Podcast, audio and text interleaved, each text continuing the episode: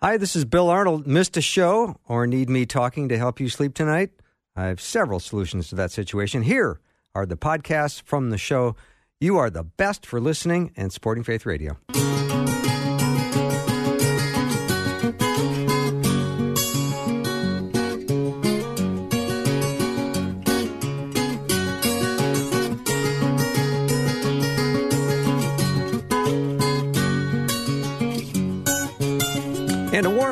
To Afternoons with Bill Arnold. I am the Bill Arnold part of that sentence. I'm looking forward to a fantastic hour coming up with Julianne Cusick. She's going to be my guest for the whole hour. And if you are, um, if you are in a place of suffering uh, because maybe you've had some betrayal in your life, uh, Julianne is a betrayal trauma specialist and registered psychotherapist. She's got her master's degree in marriage and family therapy and is a registered psychotherapist in Colorado. And her and her husband Michael have got an amazing ministry called Restoring the Soul.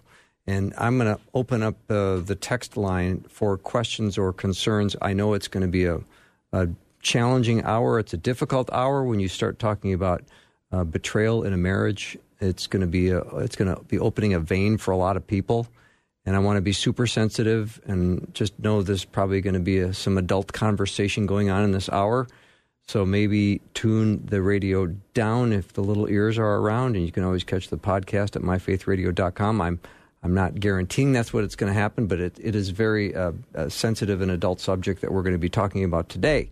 So uh, you can send your questions, and of course, I will ask them anonymously on your behalf. Um, but if you um, have suffered or are suffering in a place of betrayal, uh, because of infidelity or pornography or something that you know is uh, wreaking havoc in your life and in your marriage, you're going to want to stay tuned for this hour. It's going to be a powerful one. Julianne Cusick is my guest. We'll take 60 seconds and bring her on.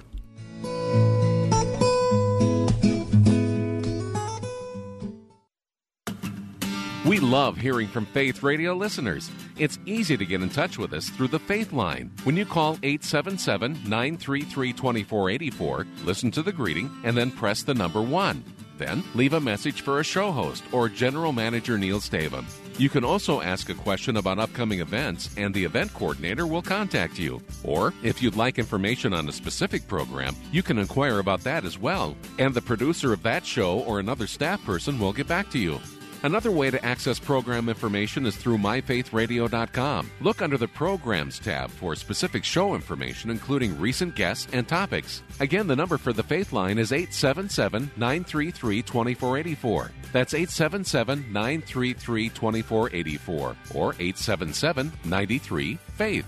Give us a call anytime and leave a message to stay connected to Faith Radio.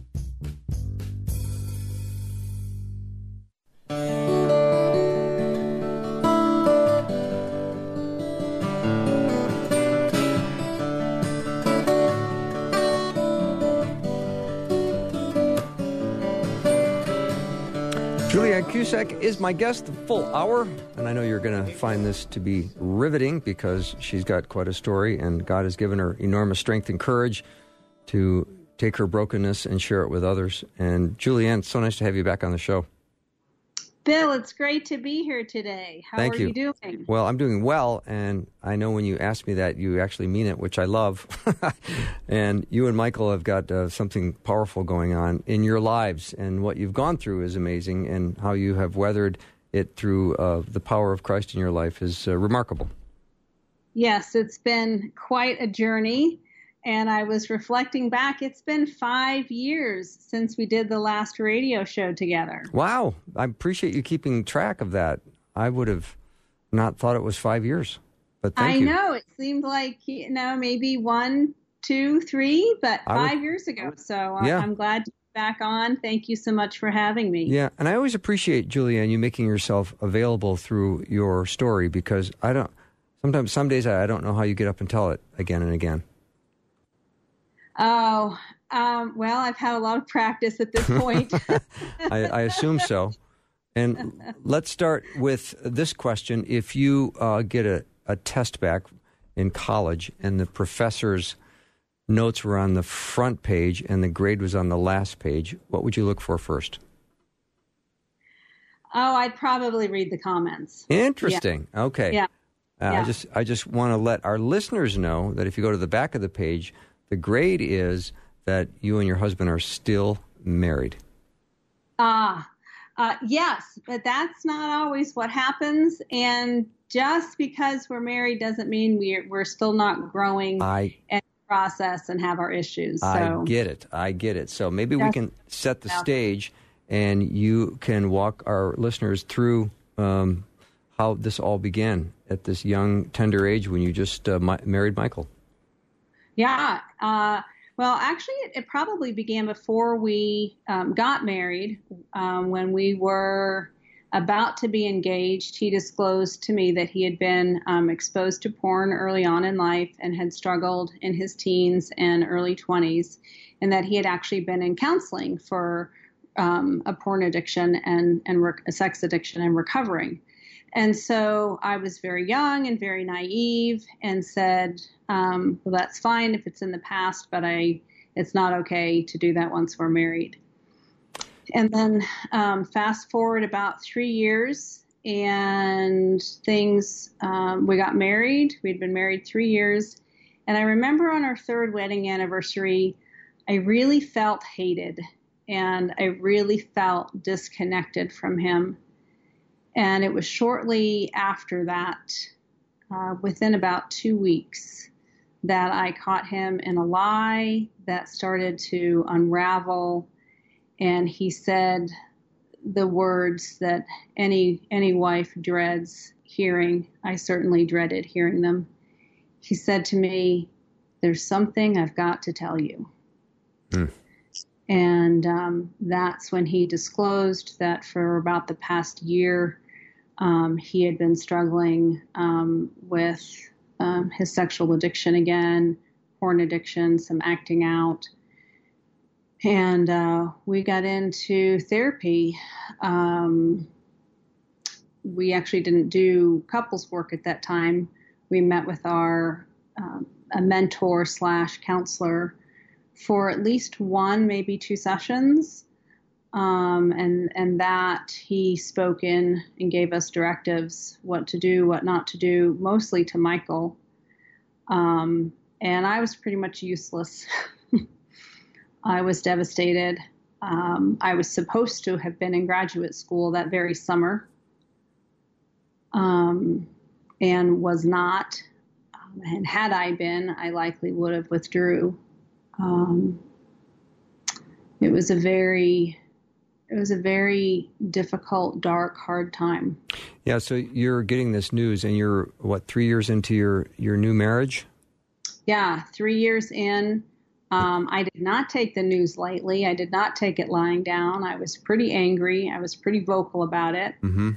Felt pretty betrayed by God. You know, here I was married to this, what I thought was this upstanding Christian man, and this was not what I signed up for. Mm-hmm. Um, and I didn't know what was going to happen. Um, at that point, I, I really um, didn't feel that I had any love left for Michael. I certainly didn't have any respect.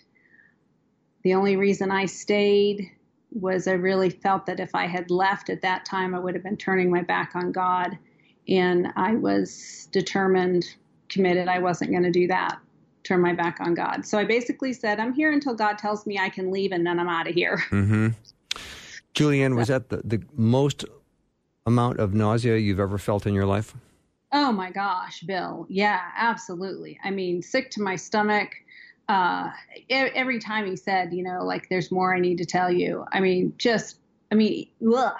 Um, and, and every morning, you know, I'd wake up and there'd be this like nanosecond of, ah, and then it'd be like, oh, you know, it would just wash over me.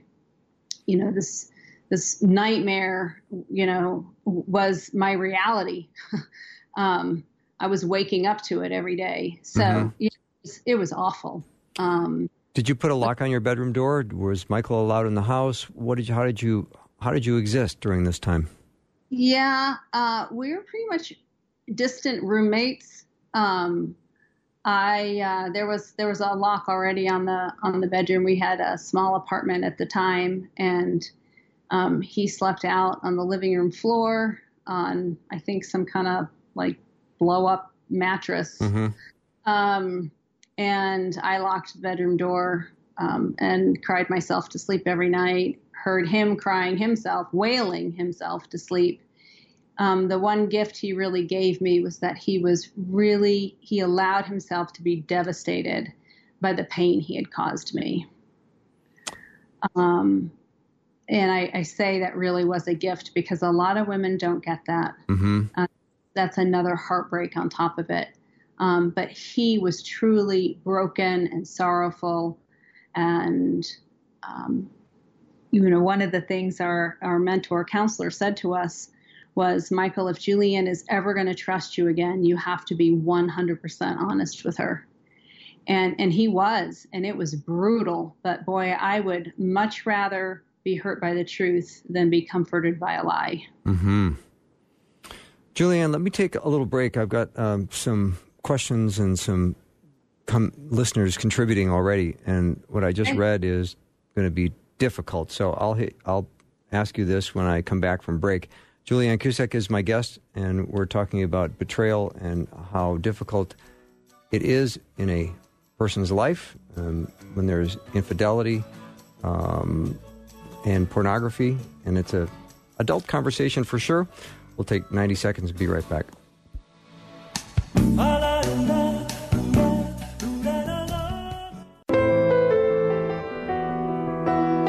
Welcome back to the show. Julianne Cusick is my guest. She's a betrayal and trauma specialist and registered psychotherapist. She's got a very uh, powerful story of betrayal and infidelity at a very young stage in her marriage. And she is um, here talking to us about it today. Um, Juliana, I already have a, a listener chime in with this one. Let me run this by you. I'm the betrayer through lying hmm. about mm. pornography and made a long portion of my life worshiping the wrong God, self pleasure, and went to a house of prostitution. When I finally got control, the damage was well on its way. How can I make repairs to my wrongfulness? Hmm. Wow. Well, first, um, to the betrayer, thank you so much for your honesty and for reaching out today. I've been praying for um, him during the break. I, yeah, so I'm with you, Julia. Yeah, yeah, yeah. Um, I think um, you know reaching out and coming into the light is is a huge first step and a very important one. And all I can share is what Michael did that really uh, blessed me. And as I've walked with women now over the 15 plus years, it's been 25 since this all happened to me. Um, coming into the light, a commitment to honesty and integrity, um, being trans- transparent, um, all helped. Michael was committed to the truth and still is to this day and that gave me the freedom over time to to really trust him again. Um, one of the things that I know I long for um, as a wife and the wives that I work with, they really want their husbands to be present, to engage with them and connect with them emotionally. They, in their marriage, they want a partner.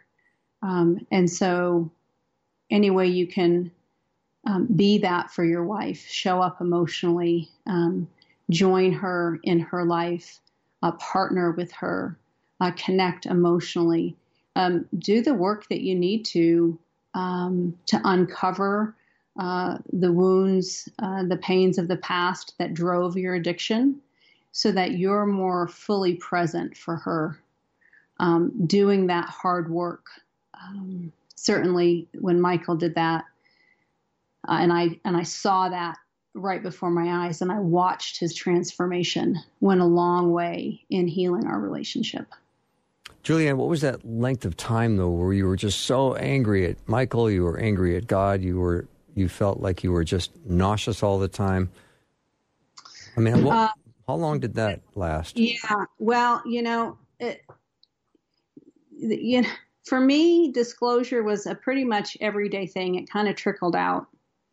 And some of it was, you know, had happened in our marriage, and some of it was stuff that had happened long before I ever even knew Michael. But he was really committed to getting things out into the light and to being completely honest and open and transparent with me. So I would say it was a good six months to a year. I would say in the first three to six months, you know, it was daily and then it started to trickle to every other day. And then it was, you know, a couple times a week and once a week. And it just was a slow taper. Um, and then um, I would say between the six month mark and the year mark, we kind of really rounded the corner. Um, but it it really took a whole year um, for me to begin to to recover, to begin to trust him, to begin to have hope for a future. Um, and it it took that time not only for me to become regulated, but it took that time for Michael to do his work. And then it took that time for me to be able to see that work and trust that work. Mm-hmm. You know, I mean, scripture says, you know, test the spirits, right? I mean, we have to test things. We have to to see are they really authentic? Are they going to hold up? And the only way we can do that is to give time. Um, and as hard as it is, you know, I really encourage wives if they're just now hearing about it for the first time, they've discovered it, or their husbands hear this and they feel convicted and they and they confess to them. Uh, I mean, it's a shock. Um, betrayal trauma is a real thing and we're not equipped at that point um, because of the shock, because of the betrayal, because of the dysregulation, the, the shock to our system. Uh, our reality is suddenly turned inside out and upside down. You know, we're not prepared to make a life altering decision because one's just happened for us. Um, un- unwelcomed. Um, and so it takes time to process through that to, to get a sense of what, what what's real, what really happened, um, how how do I recover from this? How do I process this? Uh, let alone recover. How do I just get my try and get my head around this? Um, I was three years in, and I had and I knew about a prior history. Many of the women I sit with, Bill, you know, they didn't know about a prior history. Their husbands didn't tell them, mm-hmm. and they've been 5, 10, 15, 20 or more years and then this long kept secret comes to life. And the longer a couple is married, the greater the impact of the betrayal trauma on the spouse, you know, on the betrayed partner. Mm-hmm. Um, so these women are just reeling. You know, they're home with three kids, they haven't worked maybe for 10, 10 or 20 years. And all of a sudden they're like, what? You do what? You've done what? This happened before we were even married and has continued in our marriage. And they have a lot of questions, and everything that they've lived really kind of comes under scrutiny and and doubt. Um, you know, did you were you, you know were you doing these behaviors here and and here and here and you know were you really in love with me all these years? And if you were, how could you do these things? Um, so it's pretty crazy making for the for the wife. Mm-hmm.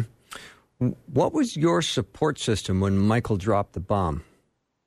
Oh, I didn't have one. Okay. Uh, I didn't. I didn't have one at all. I had the one mentor that we we met with initially, and he was a godsend. Um, very grateful um, for that man and his words.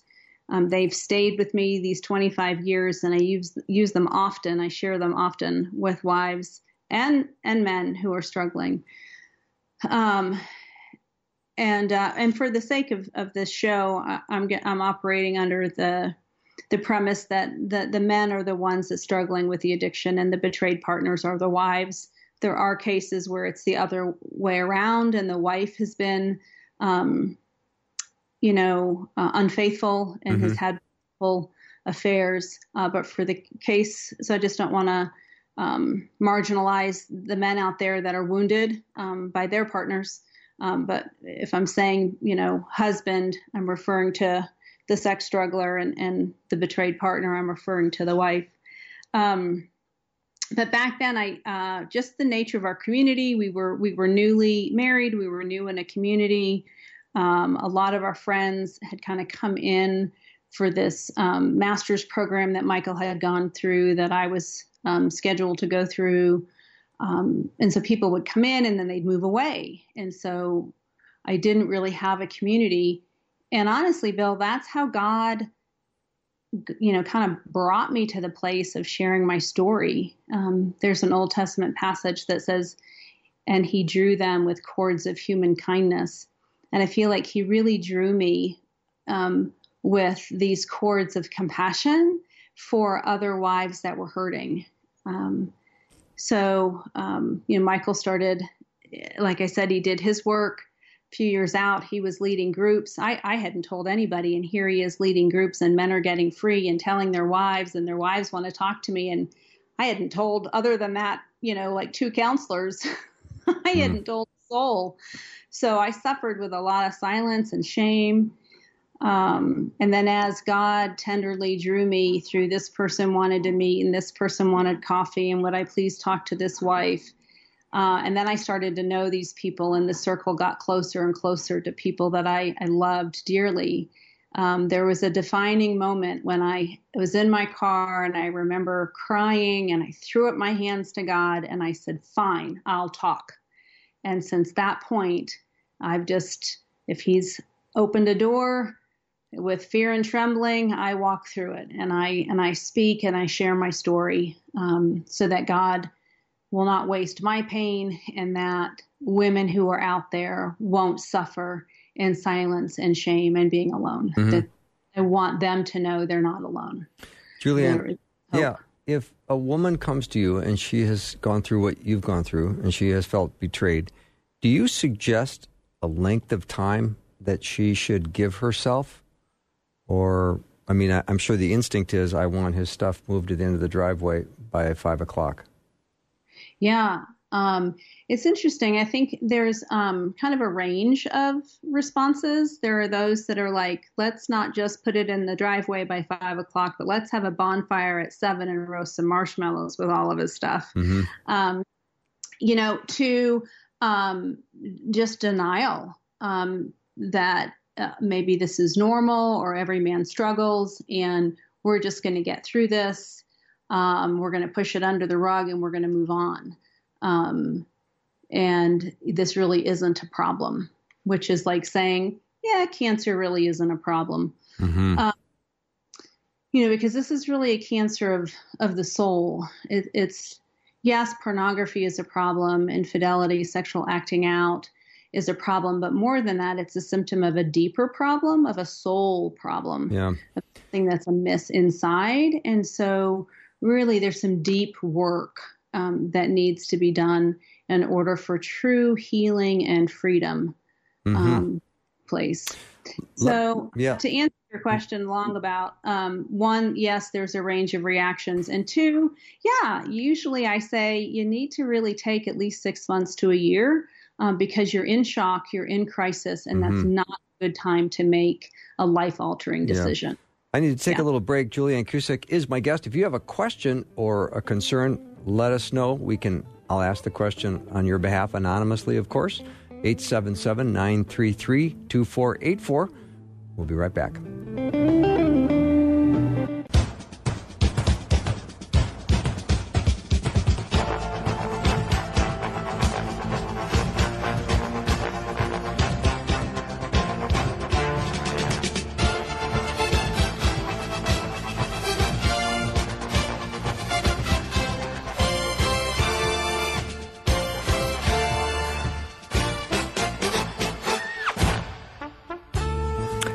The show. Julianne Cusick is my guest.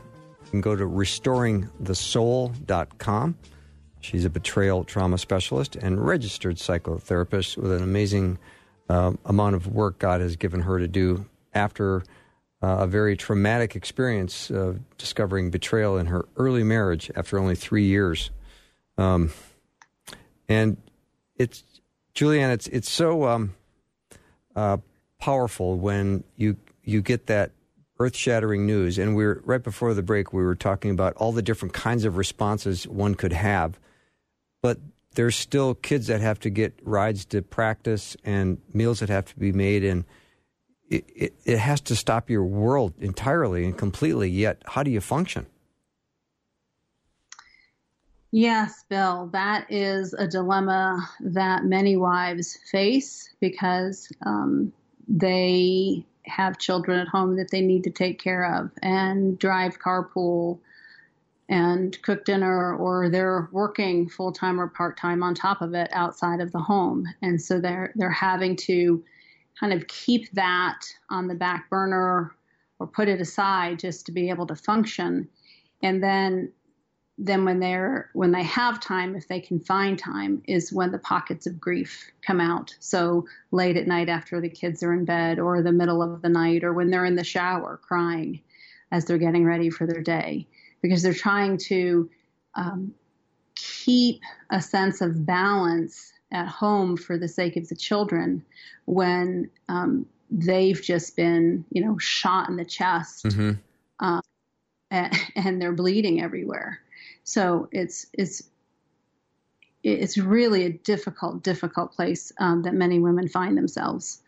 Um, and betrayal is incredibly traumatic, and it may be the rest of your life. Fair. Um, yes, for some women, yes. Hopefully, not the the rest of their life. I mean, um, Michael and I did a podcast earlier this year, and you know, I, I found that I wasn't um, triggered, you know, by talking about the, the story. And, and I was really surprised by that. And I had to hit pause and reflect. You know, if somebody had told me 25 years ago there'd be a day that, you know, I would talk publicly about this, I would have laughed. If they told me uh, there would be a day when I wouldn't feel the, the pit in my stomach and like I was going to throw up, um, I would have said, no way. Like this is this is far too deep a wound that mm-hmm. that could heal. Um, and yet God has been really faithful to to bring that healing um, to me. And so, you know, I think there's a couple factors there, Bill. One being um, just the the emotional spiritual health uh, of the of the woman in the first place, um, and and then her history of trauma. Does she have previous trauma? I find that women that have some unresolved trauma, as I did, um, so there's no judgment here at all. Um, it certainly heightened the betrayal for me because it was reopening a wound of betrayal that was already there, um, reopening um, old injuries that at a young age were still uh, tender. Um, and so um, that's a harder, longer uh, road for women who who have that previous uh, wounding. Could be emotional abuse. Could could have been uh, you know their dad's unfaithfulness and a divorce. Uh, could have been um, a, a, sexual assault, maybe that that they were victim to. Um, could have been a prior marriage um, or a boyfriend that was unfaithful. So there's a lot of different things that could have happened in her history that would make this a double whammy. Um, I say trauma likes to piggyback on trauma. So the more trauma we have, the greater the reaction we have, the greater the wounding, the greater the impact, the greater the grief, the greater the loss, um, and the greater the recovery time. Mm-hmm. Another listener that chimed in and said my wife uh, continually rejects me and the lack of intimacy is driving me nuts. And I think what he's, I didn't get the, the full rest of the text message, but sounds like he's trying to avoid potentially dangerous activity. And I don't know exactly what that would be, but if you start self medicating with porn, it's not going to help the situation at all. No, no, and uh, you know some people think you know that it will, but ultimately you're really playing with fire, and it's a slippery slope uh, I certainly don't recommend it. Um, but I would encourage that husband um, to ask his wife, what do you need um, to increase a sense of safety in our relationship? What What do you need to um, feel safe enough to begin exploring our physical and sexual intimate relationship? Um, well, I don't. It, I don't want to leave out a piece of the, the of the text, but uh, the oh. wife oh. is in kind of a menopausal stage. So okay. she's in a transition right now, and and she is rejecting him. So maybe if you add that piece into the into the equation, maybe you would then give uh, advice to him. Yeah, I would I would still start with all of this the same things that I said, um, and then I would I would add on to that. Um, you know, there are some real uh, physical, you know, issues that that women uh, encounter from their monthly cycle to pregnancy to postpartum to menopause. I mean, we've just got it coming and going. Um, so there's definitely grace for mm-hmm. us. Um, you know, but in the midst of that, I know many women who can do other things um, sexually to be engaged to help pleasure, satisfy their husband. And so, you know, what's missing emotionally? I'd be curious about. Does she really feel cherished by him? Does she feel loved by him? Um, again, what what does she need to increase the level of emotional intimacy and connection um, in their relationship? Um, that's beyond, you know, it may not mean intercourse because it's it's painful, um, and it could be her libido's low because of the menopause. Um, but there are still there's still other avenues to bring connection in the marital relationship, um, physically, emotionally, and sexually, mm-hmm. and, without it intercourse. Yeah, and it's uh, entirely wrong for men to think that the uh, pornography is harmless. You know, if it's oh. just consumed in smaller doses, it's just not Yeah, no, unless you want to experiment with cocaine for the brain and and just you know justify it or rationalize it with small doses. Um, but the impact they've done brain scans, the impact of um, you know online pornography is is very similar in the brain to that of cocaine use. Yeah, it's it's the pretty much the same reaction, isn't it? Yeah, yeah, it absolutely is. And then then your brain gets hijacked because it's like, ooh, hey, dopamine, I gotta have it. Hey, I like all those chemicals that get released. And and then, you know, most men don't just watch porn, they usually masturbate along with it.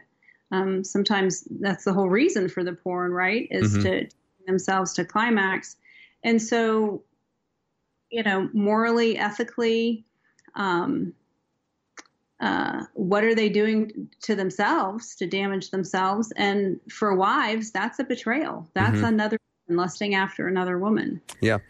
Um, I know, Julianne, you lead uh, many different programs. I know you've got a 12 week uh, trauma recovery group for wives that are overcoming the effects of, of sexual betrayal. Mm-hmm. Would you kind of walk us through what would go on in those 12 weeks? I'm just so curious. Well, Bill, I don't know that we've got time today, but um, I'll I'll try to just give you some highlights. Um, the groups, highlights would be uh, great, by the way. What's what's that? Highlights, highlights? would be great, by the way. Um, so I run a closed group, um, and I'm aware that there's a lot of online support uh, that's becoming more and more available. Um, I can't speak to the to the quality of it, but I know that that it's available and um, I would like to say that all help is good help, but that's not the case. Uh, if somebody doesn't really understand uh, betrayal trauma or trauma uh, and the impact to the spouse, I've, I've had women that have been damaged by well meaning people, but they've actually, in fact, done harm. Um, and then I'm aware that there's a lot of open groups, kind of like you can drop in, um, like you would like an AA meeting. Um, and for somebody who's recovering from trauma, you know, let's consider, you know, um, a sexual assault victim. Um, she's not going to feel real safe going to a drop in group where people are new every week. So my groups are closed. So whoever starts, uh, we all start together and we finish together. Nobody new comes in, you know, halfway through the group. So I think that's a big part uh, of of what we do is that it's closed. Uh, and everyone there is suffering um, from some type of betrayal in a relationship of a sexual nature. And of course, there's a there's a, a wide spectrum and range of the types of behaviors that we see. But we're all in the same place. And, and Bill, this is the group that nobody wants to be a part of. Um, they're devastated, they're ashamed, uh, they're embarrassed, they don't want their friends or their family or their church community to know. And these groups are a safe haven. They're confidential. And we do a variety of different things that are both experiential um, as well as some teaching about what is sex addiction, what does the road to recovery look like, and then what's happening to you. Um, what is this craziness that's just happening where you can't sleep and, you, and you're crying all the time or you're having these um, bursts of anger that are very uncharacteristic uh, to you. You're you're you know you're eating or you're not eating is more likely what happens, and, and talking to them about what is what are the symptoms and the signs of trauma, and allowing them that opportunity to go, okay, I'm not crazy. I feel crazy, but I'm not crazy. Um, there's something, you know, biologically, physiologically that's happening in my body as a result of this new information. Um, and so it's a real journey and a progression of we share our stories, um, we we get support. It's confidential. We do some experiential work. Um, and really, Jesus just is very fond of these groups. Um, I lead them locally. I don't have them available online. Um, I apologize. I That's okay. Your dog, your dog is always welcome on the show. uh, he's asserting himself today. That's okay. Um, but uh, uh, you know, really, we and then we do a lot of um, just really more um, body centered work, spiritual centered work. Um, our, our, desire there, and I say our because I have a wonderful co leader who's been with me for 15 years, um, where we want to pour into um, the lives of the women who come. Okay. There's really a pouring out and a giving uh, on our part uh, to support them to meet their needs. And while we have topics and we have, you know, forms of ministry that we uh, use, it's really what are the needs of the women in that specific group. And each time it's different, Bill. Mm-hmm. And we cater what we do to meet the needs of the women that are there. Mm-hmm. Julianne, let me take a little break and we'll be right back. I've got uh, some other listeners chiming in would like uh, some counsel and wisdom from you. Julianne Cusick is my guest, talking about uh, betrayal and infidelity, and it's an adult topic for sure, but uh, let us know if you have a question. 877 933 2484. 877 933 2484. Be right back.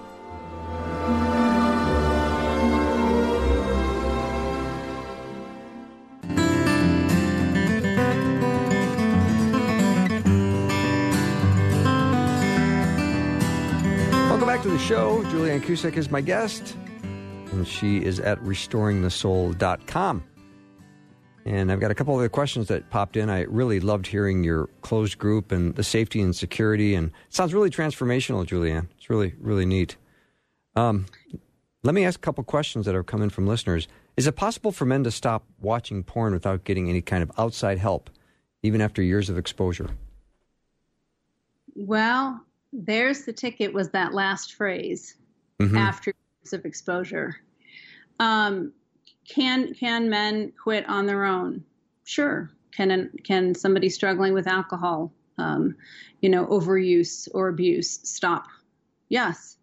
Um, if they're going it alone, are they really getting the deeper healing that they need? That can really only come through community or work with a therapist um, or some deep, deep soul work um, with a with a gifted, um, you know, mentor or spiritual director. Mm-hmm. And so, yes, I think it's possible to stop the behavior. Do I think that they're able to get to the root issues on their own in isolation? No, um, I don't. And and not to say that that might not happen, um, but it'd be very, very unlikely because we were created for community and we're wounded in community and we heal in community. Mm-hmm. And I don't mind plugging Michael's book, uh, Surfing for God. I think it's one of the best books that's been written on the subject. Thank you. Yeah. Yes, I, I agree it's with quite, you there. It, it's quite brilliant, actually. Yeah. Yeah. Thank you. Yeah. Um, is reading romance novels infidelity? So um, you bring up the other side of the um, the equation. Women who uh, read uh, romance novels or um, erotic fiction, right? Fantasy. Um, and that's that's how it manifests in more women. Emotional affairs, um, some some physical and sexual, but many times emotional. Um, and you know, I think the answer isn't yes or no. It's why are we doing it? What is it uh, giving us or doing for us? Um, you know, is it enhancing who we are as individuals? Is it enhancing our relationship? Is it making us um, more mature in character, more available to connect emotionally with God, ourselves, and those around us?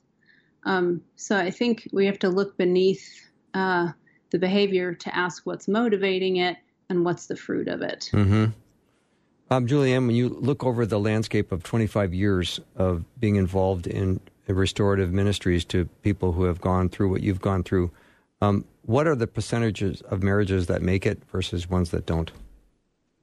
It's not a reflection of your work. It's just a it's just a kind of a broad question about uh, when this comes into the relationship, Christian or non-Christian. Um, I assume the Christian marriages uh, stand a greater chance of surviving, but what about what's the percentage of ones that stay married and ones that don't? Uh, what I can say, um, you know, I, I, was able to go back to school and, and get my master's in uh, actually in marriage and family therapy. And during that three year journey, all of my research that I did was on the impact of sexual addiction on marriages.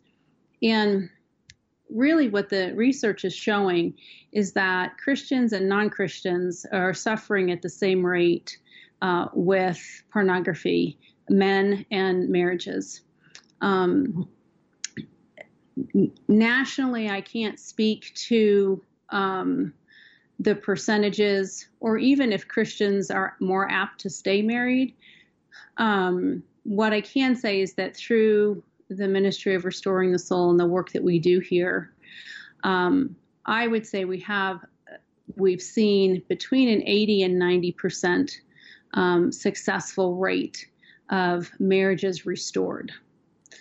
Um, and of those that have ended, that 10 to 20 percent, our goal is for for the couple to end well, uh, for the sake of each other and the children and their future, because any children that they have ties them together for the future. Uh, there's already been enough pain and betrayal and trauma, and the last thing we want to see for a couple um, ending a marriage is more of that. And so if there's unrepentance, if there are um, psychological um, issues that cannot fully be addressed or that are not fully being addressed, um, the individual's unwilling or unable, um, and, and, then it, we do everything we can. And if it comes to that place, uh, we we believe in ending well, mm-hmm. Um, minimize the damage for the future. Mm-hmm. Julia, Juliana, I always am interested in helping listeners as much as I can when I have you on the program. So, um, if you can um, help, m- maybe offer some counsel and wisdom to those who are really struggling, because there are people that have that there are women right now that are are dealing with this this horror. This uh, I'm sure they're trying to figure out how to um, function and. Um, yeah I know there's there's men listening too that go, "Huh, I've I've been the betrayer, and it's still my secret." Mm-hmm. Yes. So I'd like to first address the women by saying, um, "I'm so sorry for what you're going through. Um, you're not alone, um, and there is hope. It's a long journey, but there is hope. Um, I encourage you to." Tell someone a trusted someone, a safe someone, seek out a counselor or a trusted friend and share um, what's going on. Don't continue to suffer in the silence. Um, get some good resources. Check out our website, listen to our podcasts, um, uh, get Michael's book. Um, get some get some other there's more and more thankfully uh, better material coming out on the internet and in books um, on betrayal trauma. Um, look for that. Look for trauma recovery resources for yourself. Mm-hmm. Um, and that can provide just some a good pathway to begin some healing. Um, and men, um, to you, you're not your actions. Um, it wasn't your intent um, to devastate your wife even though that's the impact that your actions and your choices have resulted in. Uh, but tell someone. Don't hide in the secrecy and the darkness and the shame. Bring the truth into the light so it can be exposed to the light and transformed by the light. Um, start with a friend, go to a Sex Anonymous group, um, make sure your wife has support and, and tell her. Uh, but make sure she's got a team around her that can help with the kids, with the meals, uh, with the driving. Um, it's important for her to have support. Um, her life is about to be turned upside down. Mm-hmm. Um, That's wonderful counsel, Juliana. I had a, another listener jump in and say, I, I'm a light watcher. I was a light watcher of porn, but seven or eight months ago, my wife caught me, and she mm-hmm. really didn't seem mad, but she seemed very sad. It made yeah. me sad. I don't like to see her hurting like that, so I promised her I'll never look at it again. And it's been about seven or eight months now that I've been porn free. I have to say it is a difficult urge it's always there, but feeling and seeing that sadness from her is what's helping me fight it. Yeah. Wow, that's really powerful. Um, you know, not wanting to hurt our loved ones can be um, a very strong motivating factor in recovery, and I think that's what that that gentleman is is is describing. Right? He doesn't want to hurt his wife, but the struggle is real. Um, so I I encourage two things. One, he may want to get with a couple guys or, or a counselor to talk about um, the the hook, right? That um, or Michael's book is really explains this, right? What what are the hooks? What's the draw? How do we detox our brain? How do we rewire our brain?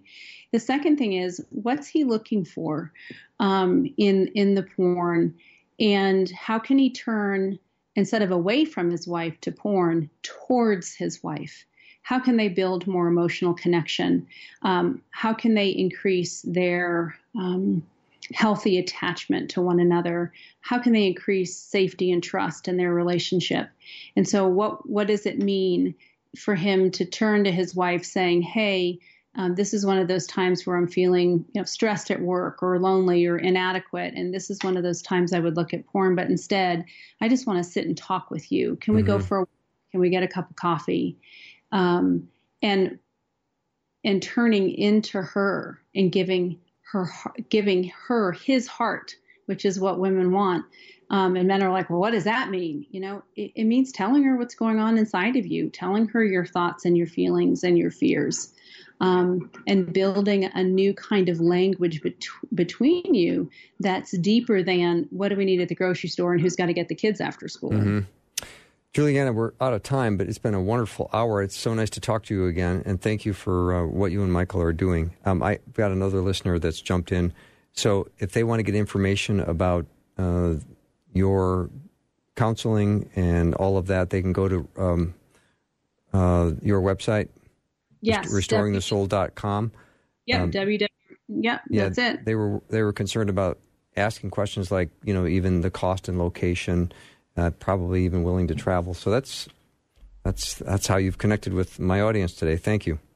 Well, thank you, Bill. It's an honor, and my hope and prayer is that um, that this this time today uh, helps listeners. Yeah, thank you so much, and say hi to Michael for me. I'll do it, Bill. Take right. care. Julianne Cusick has been my guest. RestoringTheSoul.com is the website. You can get all kinds of information there on uh, the services and counseling. And Michael's book is called Surfing for God. Michael Cusick, C U S I C K. That wraps up our show. Thanks for listening. If you missed any, go to myfaithradio.com. You can check out the podcast. Have a great night. See you tomorrow. Thanks for listening. Programming like this is made available through your support. Information available at myfaithradio.com.